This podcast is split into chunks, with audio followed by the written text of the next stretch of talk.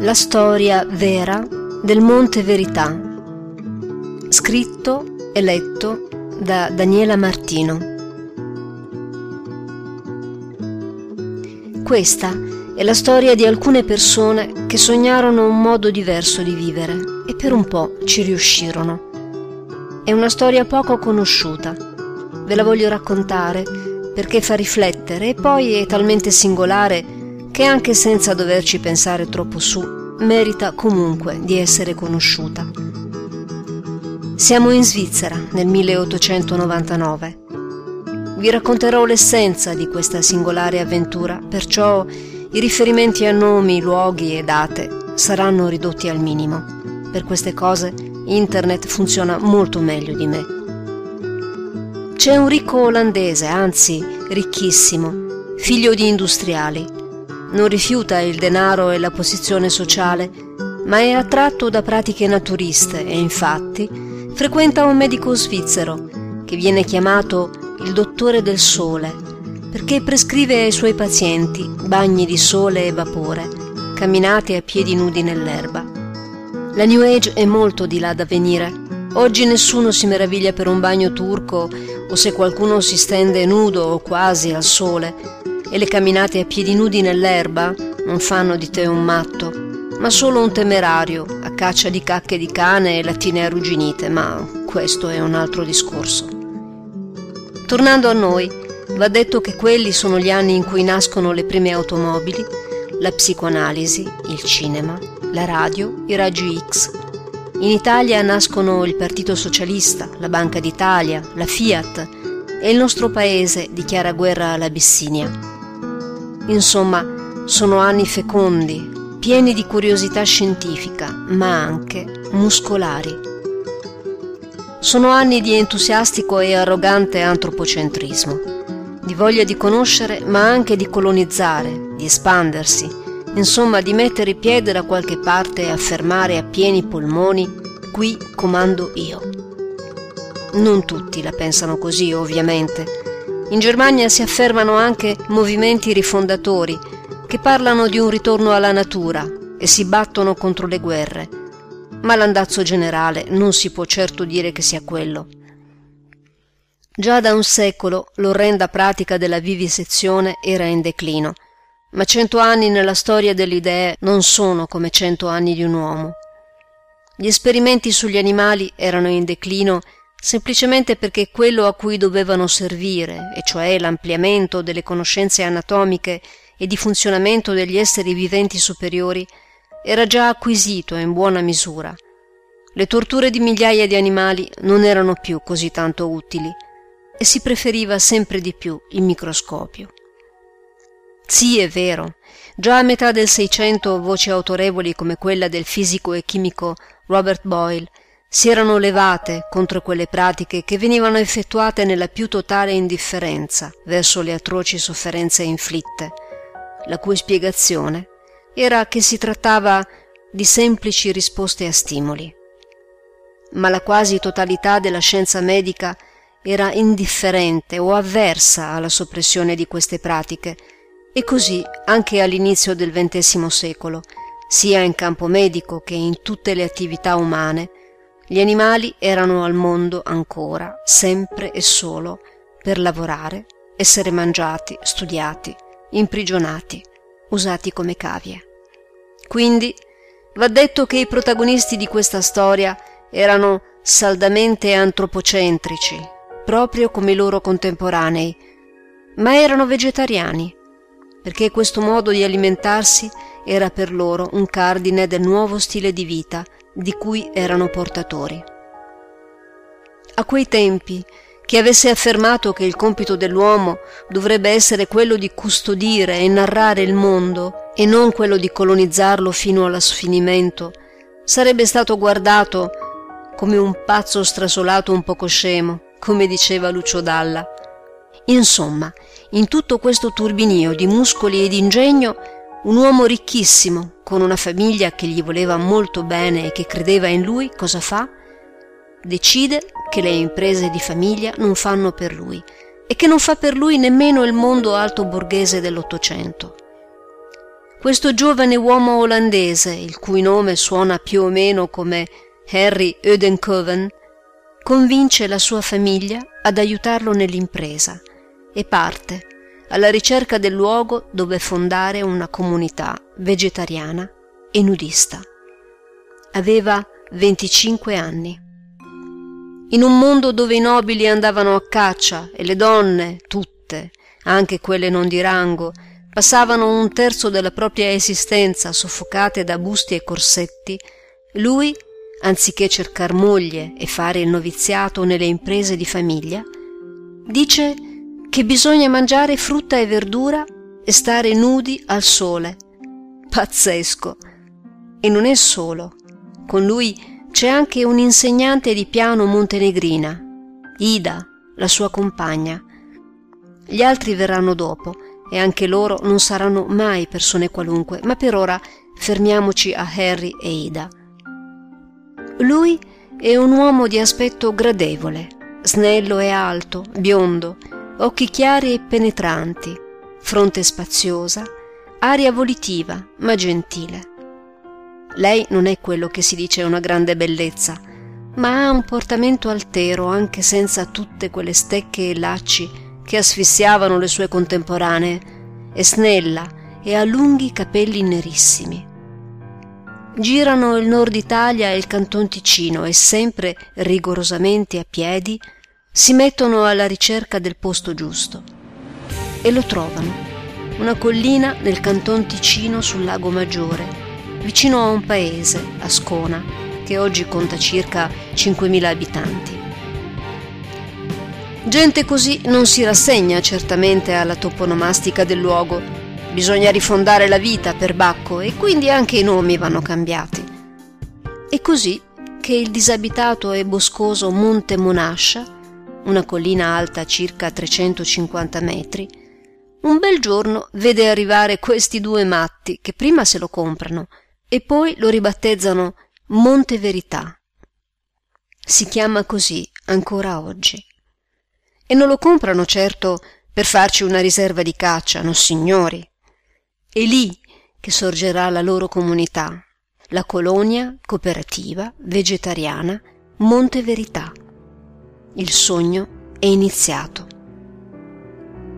Harry e Ida hanno le idee chiare sui principi abolita la proprietà privata, niente sesso libero e ammucchiate, bagni di sole per tutti, maschietti da una parte e femminucce dall'altra, frutta e verdura come cibo, pratica dell'agricoltura per produrre almeno una parte del proprio cibo. Gli ospiti che verranno in seguito porteranno all'interno della comunità ciascuno le proprie passioni. È così che al Monte Verità entrano la poesia e la danza, quest'ultima praticata in stile baccanti, spesso nudi o tutt'al più vestiti di semplici e amplissimi camicioni, stile che poi diventa un segno distintivo di chi vive o soggiorna al Monte Verità. Niente politica, niente convenzioni legate al matrimonio. E nemmeno il riscaldamento, sia ben chiaro. Al Monte Verità gli ambienti dei vari edifici che sorgeranno non prevedono l'uso di questa comodità. Chi è stato sul lago Maggiore sa che da quelle parti c'è un microclima che permette perfino ai limoni e all'olivo di crescere bene, ma non siamo ai tropici e l'inverno è inverno anche lì. Questo è un aspetto niente affatto secondario di tutta la faccenda. Per vivere di frutta fresca e secca e di vegetali e al freddo ci vuole la testa veramente dura e un fisico robusto. Se a questo aggiungi che bisogna lavorare anche nell'orto, insomma, qui non stiamo parlando di ricchi originali che declamano versi e danzano nudi nei boschi, cioè fanno anche quello, ma non solo quello. Ed è proprio sulla durezza del regime, non condiviso da tutti, che l'idea si sfalda rapidamente e progressivamente, fino a perdere, vent'anni dopo, anche i suoi fondatori, Henry e Ida, che partono per non tornare mai più. Non si saprà più nulla di loro, ma una cosa è certa.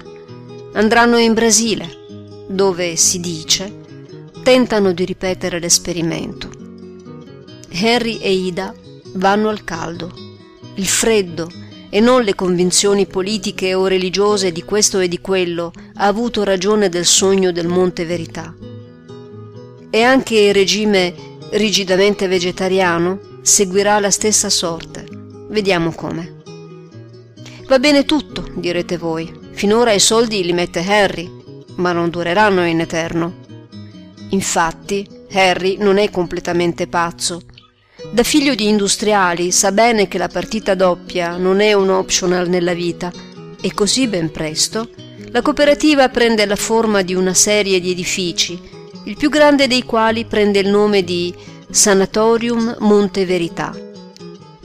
Immaginatevi una spa, ma priva di qualunque comodità, niente riscaldamento, a tavola solo frutta secca e fresca e vegetali, tutti vestiti uguali con larghi e comodi camicioni bianchi, serate dedicate alla musica, alla poesia, al canto. Gli arredi sono spartani, gli ospiti sono invitati a passare il proprio tempo fuori tra i boschi, dove vengono realizzate piccole costruzioni, rigorosamente in legno non rifinito, chiamate capanne aria luce, una specie di bungalows dove si poteva anche pernottare. Henry e Ida ne fanno costruire 15 in tutto. I bagni di sole sono sui prati, rigorosamente circondati da alti teli che dividono i due sessi. Viene perfino costruita una spartanissima doccia all'aperto, ovviamente fredda. Tutta un'altra storia rispetto alle spa di oggi, luoghi ricchi di ogni sorta di costosa e sensuale coccola. Il depliante illustrativo promette panorami magnifici e clima stupendo tutto l'anno. Prosegue offrendo moderni comfort, capanne aria luce e poi ancora ristorante, sala da tè, illuminazione elettrica, bagni nel lago e bagni di sole, tennis, serate di musica, corsi di piano, cucina, giardinaggio, escursioni guidate. Alla voce menù si legge Delizie vegetali. A richiesta burro, latte, uova, ma anche dieta di sola frutta. Il sanatorium si propone come un centro ricreativo per tutti, dove curare le malattie dovute alla civilizzazione è una scuola di vita dove si sta sani e felici, ci si riposa, ci si ritrovano le energie, eccetera. I prezzi per una camera vanno da 1,40 a 2,80 marchi, la colazione un marco, il pranzo 1,40 al tavolo comune, 1,80 per il tavolo a parte, la cena 1,80 o 2,40 come il pranzo, tutto alla carte, servito nella sala ristorante o nella sala da tè. Prezzi modici? Mica tanto. Intorno a quegli anni, infatti, per un marco, il prezzo di una colazione, si acquistava una confezione di tabacco da pipa, mentre un cappello costava tre marchi e un paio di stivali lo si poteva avere per quattro marchi. Al Monte Verità realizzarono ben presto che se non produci, e in larga scala, il cibo e tutto il resto, anche se vivi al freddo e di sola frutta e verdura, i conti non quadrano mai. E poi quella giunta burro, latte, uova richiesta nel menù, sta chiaramente ad indicare che Henry e Ida dovettero ben presto scendere a patti con le richieste della clientela. Altro che colonia cooperativa vegetariana. E anche così la clientela scarseggiò sempre, tanto che il sogno cessò definitivamente dopo vent'anni. Fin qui si potrebbe dire che vi sto raccontando la storia di un fallimento. E cosa c'è di interessante, potreste chiedervi? Il mondo è pieno di fallimenti. Ma le cose più interessanti in questa storia sono le altre, quelle che ora vi racconterò. Vi siete chiesti, ad esempio, come gli ospiti e i residenti di Monte Verità venissero visti dalla popolazione locale? Sono certa che molti di voi stanno già ridendo solo all'idea contadini e allevatori ticinesi di oltre un secolo fa, gente abituata a una vita durissima e spartana, non per scelta ma per necessità, che si incrocia con gente che vestita da fantasma e con i capelli lunghi e incolti sta al freddo per scelta e disdegna perfino il latte. Figuriamoci un bel pezzo di carne che loro, i contadini, mangiavano solo i giorni di festa. E poi la storia dei bagni di sole e della danza tutti nudi. Chissà che schifezze fanno in quel posto, sono tutti debosciati senza Dio.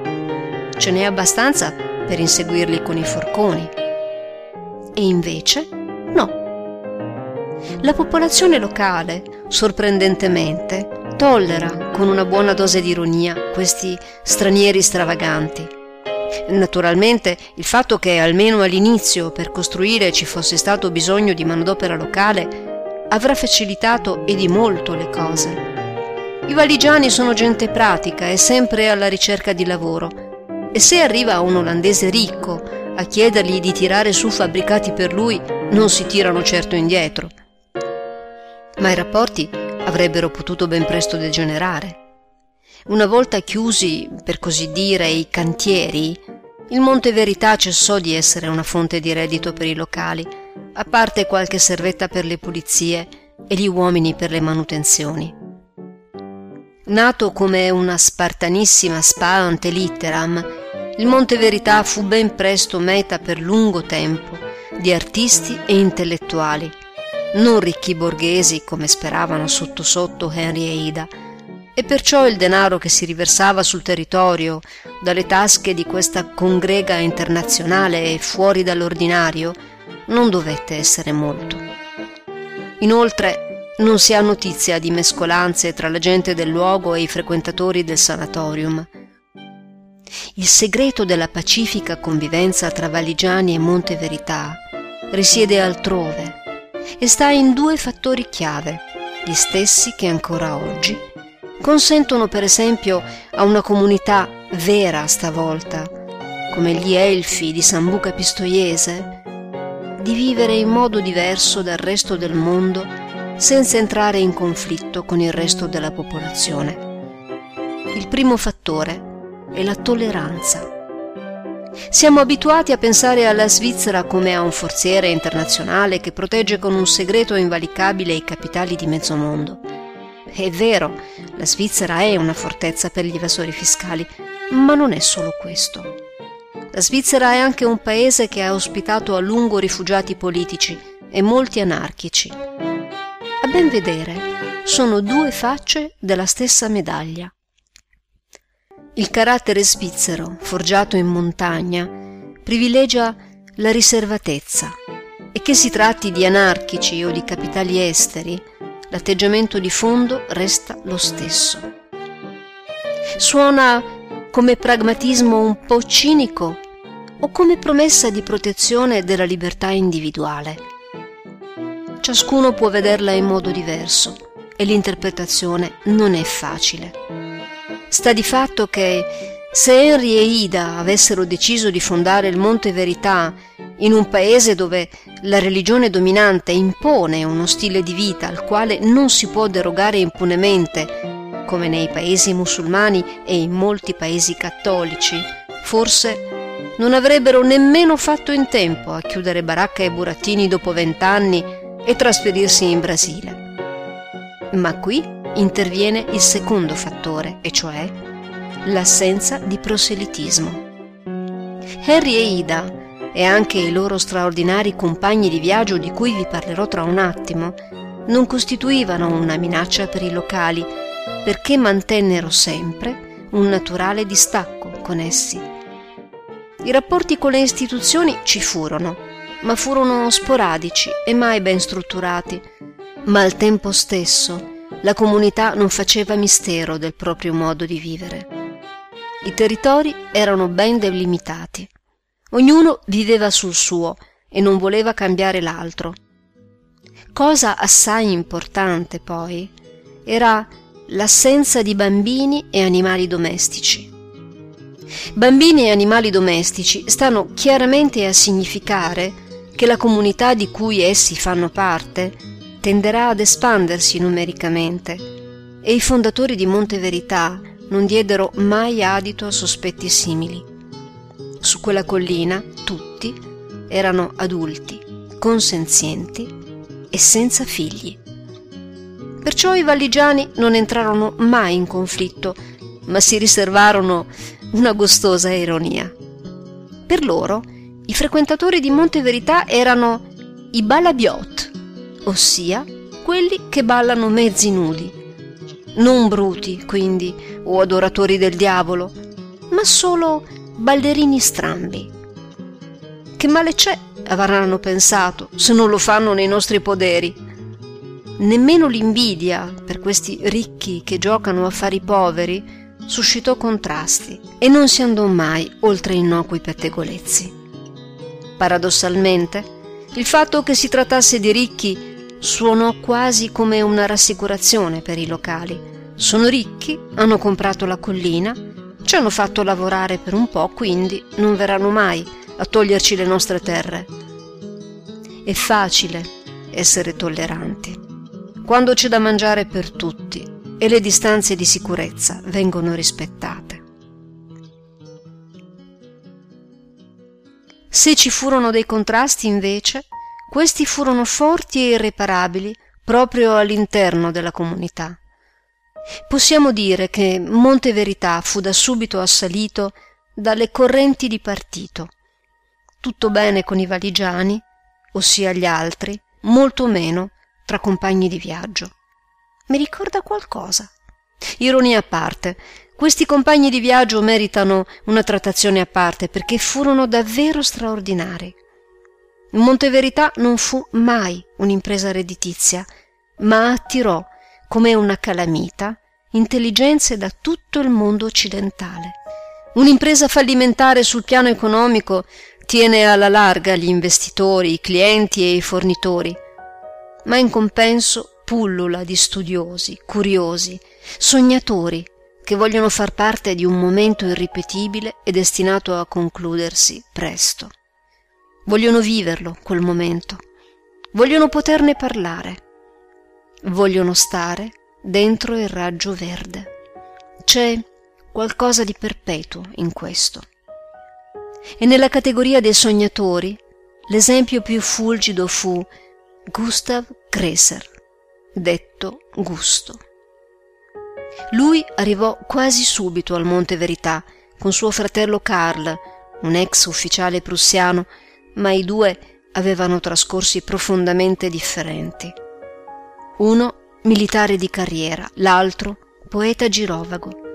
Quanto di più lontano, eppure, ad un certo punto, i due fratelli si ritrovarono e approdarono nello stesso posto il militare di carriera non si sposerà mai e morirà a 40 anni senza figli, dopo una vita da falegname solitario, vissuta nei dintorni di Monte Verità, da cui si allontanerà ben presto come il fratello, ma senza mai recidere completamente i legami. Gusto, invece, il poeta girovago, quello senz'arte né parte, di figli ne avrà ben sei e morirà a 79 anni come si fa a mantenere sei figli e una moglie se non hai un lavoro? Non ci è concesso conoscere i dettagli.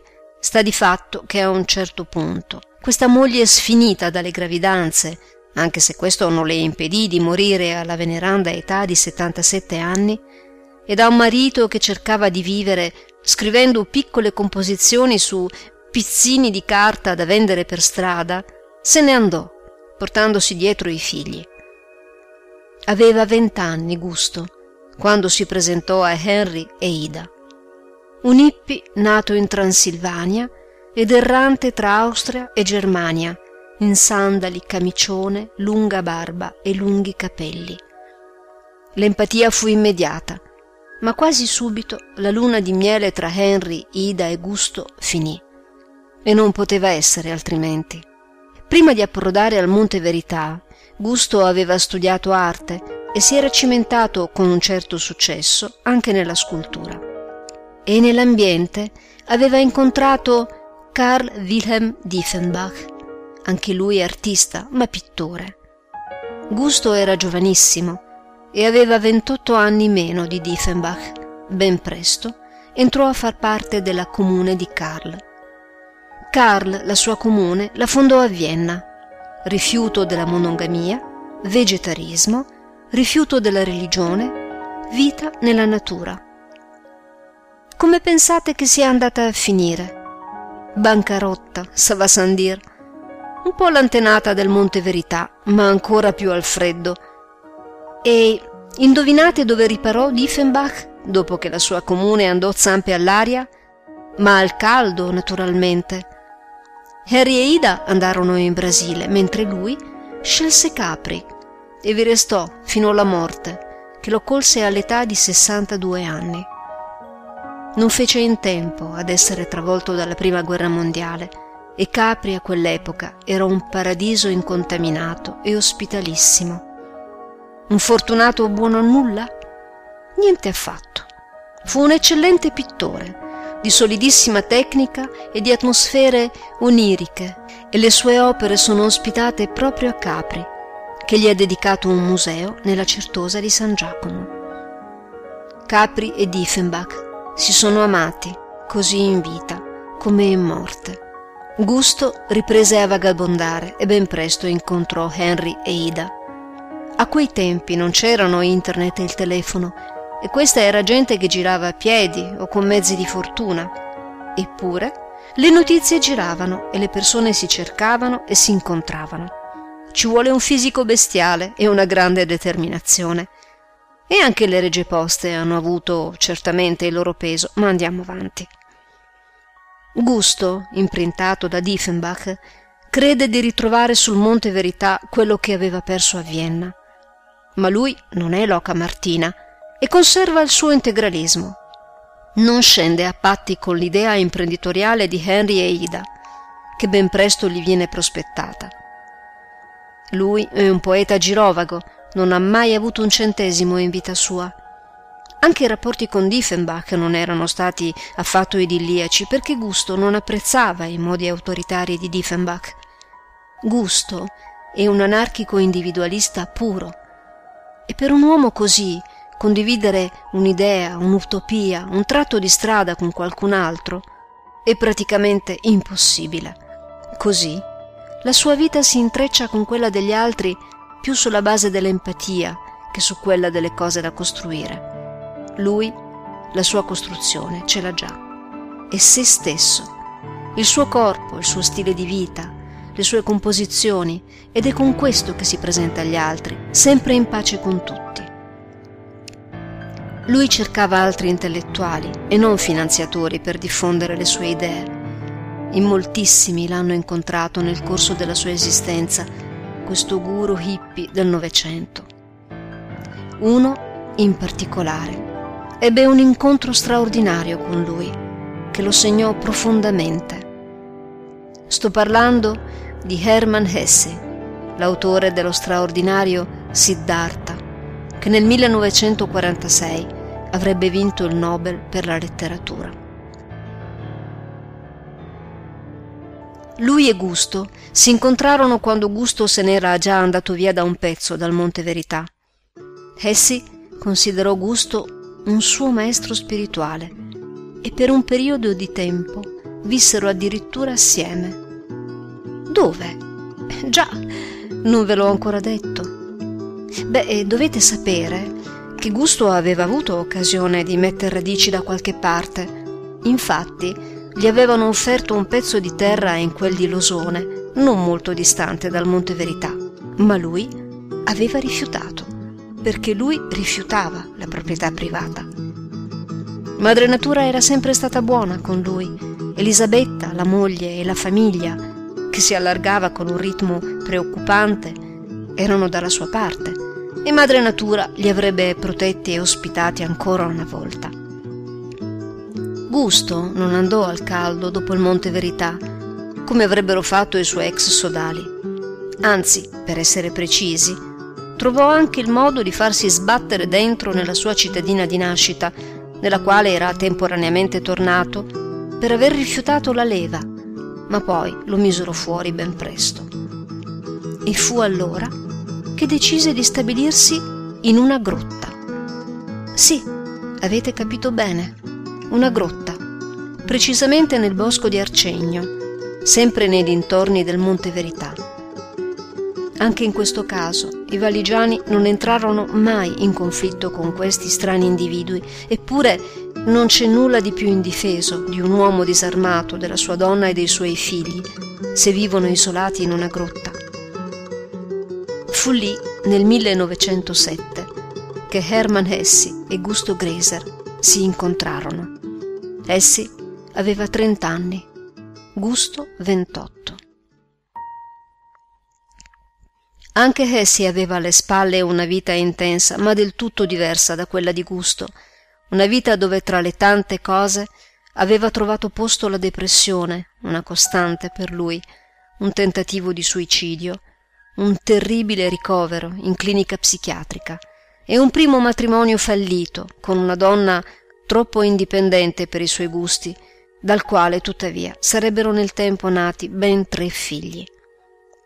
Essi, tormentato da un'interiorità vastissima e dolente e anche dalla dipendenza dall'alcol, era sempre alla ricerca di un sostegno e in gusto, nel suo modo di vivere, pensò di vedere la materializzazione del suo desiderio di ascetismo, uno stile di vita che peraltro lui non aveva mai praticato.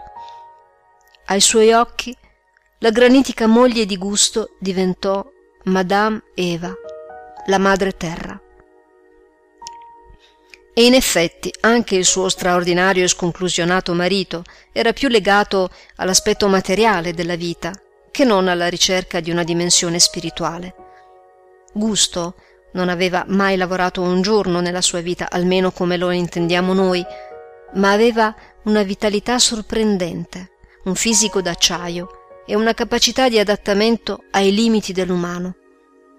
Non penso a lui come a una sceta che passa il suo tempo in solitudine a meditare e a scrivere, ma piuttosto come a un uomo profondamente convinto di essere un figlio di madre natura e che da lei prende solo il minimo vitale e in lei confida, incurante del trascorrere del tempo, felice di essere com'era e ben disposto a farlo sapere anche agli altri, quelli che non vivevano come lui.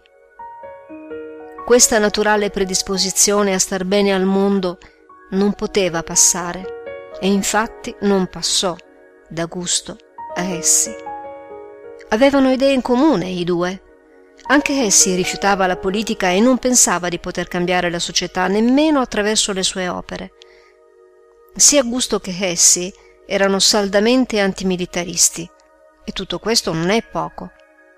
Ma dopo quelle settimane vissute assieme, Essi scrisse in un racconto autobiografico che la mancanza di esercizi spirituali era a suo giudizio degradante per un essere colto ed evoluto, pur apprezzando lo stile di vita naturista. La bellezza dei luoghi non bastò a essi e alle sue esigenze estetiche e spirituali. Una grotta da dividere con una torma di ragazzini e un uomo e una donna vestiti come frati, sempre alle prese con le esigenze quotidiane, mantenere pulito, procurarsi l'acqua e il cibo, non era la risposta al suo malessere e alla sua ricerca interiore. Ben presto tutti se ne accorsero e si lasciarono di comune accordo. Ma essi fu sempre grato a Gusto per averlo accolto, non lo dimenticò mai, ne fece un motivo ispiratore e diversi anni dopo la loro esperienza comune quando fu lanciata una colletta per gusto, essi fu colui che raccolse il denaro da inviargli. Le vite di due uomini così eccezionali non potevano che incontrarsi e non potevano che allontanarsi. Gusto visse ancora a lungo, come ho già detto. Incontrò ancora personaggi di grande rilievo e a differenza di essi prese posizione apertamente contro la guerra pagando con diverse espulsioni per questo. Ad un certo punto fu addirittura condannato a morte come renitente alla leva. Erano gli anni della Prima Guerra Mondiale. Ma dopo una breve permanenza in un ospedale psichiatrico, pensarono bene di disfarsi di questo matto pacifista e anziché ucciderlo lo buttarono fuori. Lui se ne tornò alla sua grotta, Dal primo incontro con essi fino alla sua morte, per gusto passarono più di 50 anni, in cui continuò a girovagare per la Germania, paese che non gli risparmiò numerosi arresti per le sue idee pacifiste. E fece una serie impressionante di cose, ma sempre nel suo stile, tra cui conferenze contro la guerra, lavoro in un museo sul tema, una crociata dei bambini o crociata dell'amore, una sorta di spettacolo itinerante di danza e canto con altri suoi amici. Visse tra i riformisti di una nuova colonia a Berlino. Visse in un carrozzone di legno con uno dei suoi figli, vendendo per strada le sue poesie. E poi visse anche in una casa galleggiante e negli anni della seconda guerra mondiale si salvò unicamente grazie al fatto che alcuni suoi amici intellettuali lo nascosero. Visse tra mille stenti nelle soffitte di chi si offriva di ospitarlo e morì nel 1958, completamente solo e dimenticato. Anche le sue poesie stavano per finire distrutte, ma furono salvate all'ultimo momento e ora si trovano divise tra il Museo Civico di Monaco e l'archivio del Monte Verità. E a proposito, che fine fece il Monte Verità? Beh, gli esseri umani sono viandanti effimeri, ma la terra resta e si trasforma. Dopo vent'anni, Harry e Ida partirono per il Brasile, come già detto, lasciando il sanatorium in mano ad alcuni loro amici artisti, che sei anni dopo cedono definitivamente. Il sogno del Monte Verità stavolta muore definitivamente, ma la collina passa di mano e viene acquistata da un altro uomo ricchissimo, un barone, banchiere di re e collezionista d'arte orientale e primitiva, che vi fa costruire un albergo in stile Bauhaus, ancora in piedi oggi. Alla morte del barone, la proprietà della collina passa al Canton Ticino e quell'albergo diventa un centro per iniziative culturali prima e un centro seminariale poi. La Svizzera non ha mai cancellato né dimenticato quell'esperienza così singolare e ancora oggi sono in piedi diversi manufatti di cui viene narrata puntualmente la storia, insieme a musei ed esposizioni. La figura di Gusto Greser è stata rievocata da un regista svizzero in un documentario pochi anni fa. Questa ricostruzione non ha la pretesa di essere esaustiva. Ho voluto raccontarvela a modo mio, perché è una storia formidabile, nella quale mi sono imbattuta per caso, e ho pensato che valesse la pena condividerla.